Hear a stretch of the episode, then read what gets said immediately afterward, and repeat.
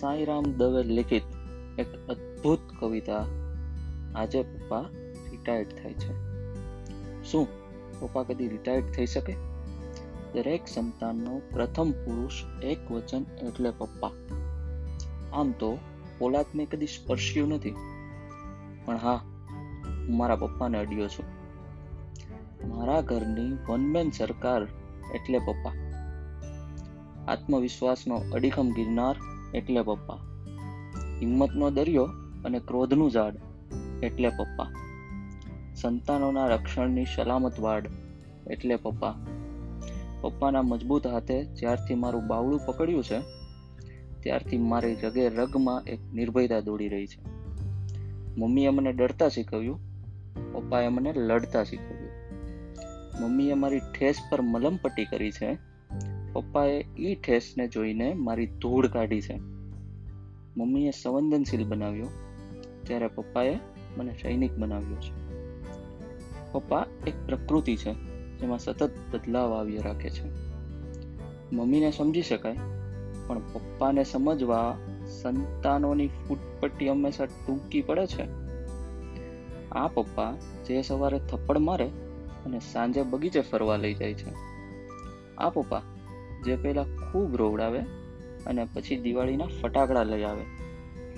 આ પપ્પા જે પોતે સાયકલ સ્વીકારીને છોકરાને બાઇક અપાવે. આ પપ્પા જે સંતાનોની બધી ઈચ્છા પૂરી કરવા પોતાની તમામ ઈચ્છા દફનાવે. આ પપ્પા જે સિઝનનું પહેલું ફ્રૂટ ઘરમાં લાવે અને કોઈના થેન્ક યુની પણ અપેક્ષા ન રાખે. આ પપ્પા જે કદી કોઈનું ધાર્યું કરે નહીં અને પોતાનું ધાર્યું બધું કરાવે. આ પપ્પાને સમજવા આપણે કદાચ ફરી જન્મ લેવો પડશે. આ પપ્પા રિટાયર્ડ થઈ શકે? ટાયર્ડ નહીં. તમે સ્વીકારો કે ન સ્વીકારો?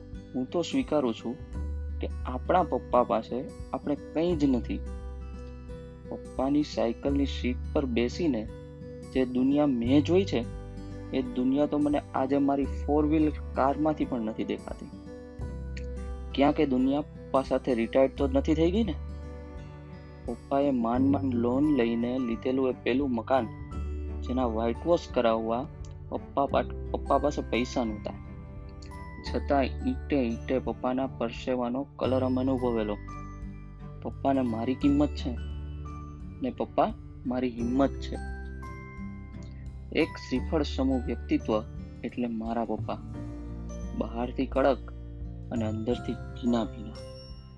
પપ્પાનો સ્વભાવ કદી સુધારી ન શકાય, કારણ કે એ પપ્પા છે. પપ્પાને એની તમામ મર્યાદા સાથે સ્વીકારાય, કારણ કે એ પપ્પા છે. યાદ રાખજો, પપ્પા ધંધા નોકરીમાંથી રિટાયર્ડ થાય છે, મગજથી નહીં. મારો અહમ, મારી બુદ્ધિ, મારું સ્વમાન, મારું જ્ઞાન, મારી આવડત અને મારું આવું ઘણું બધું છે. મારા પપ્પાના પરસેવાના ચાર ટીપા સામે ક્ષુલ્લક છે. પપ્પા હંમેશા મહાન જ હોય છે. તોય એના મહાન સંતાનો એની ક્રેડિટ મમ્મીને આપે છે. છતાં પપ્પા મૌન સેવે છે. બસ એટલે જ પપ્પા મહાન છે. પપ્પાની મહાનતા કોઈ કવિઓ, લેખકો કે વિવેચકોની મોહતાજ નથી. બસ એટલે પપ્પા મહાન છે. અને પપ્પા આજે રિટાયર્ડ થાય છે.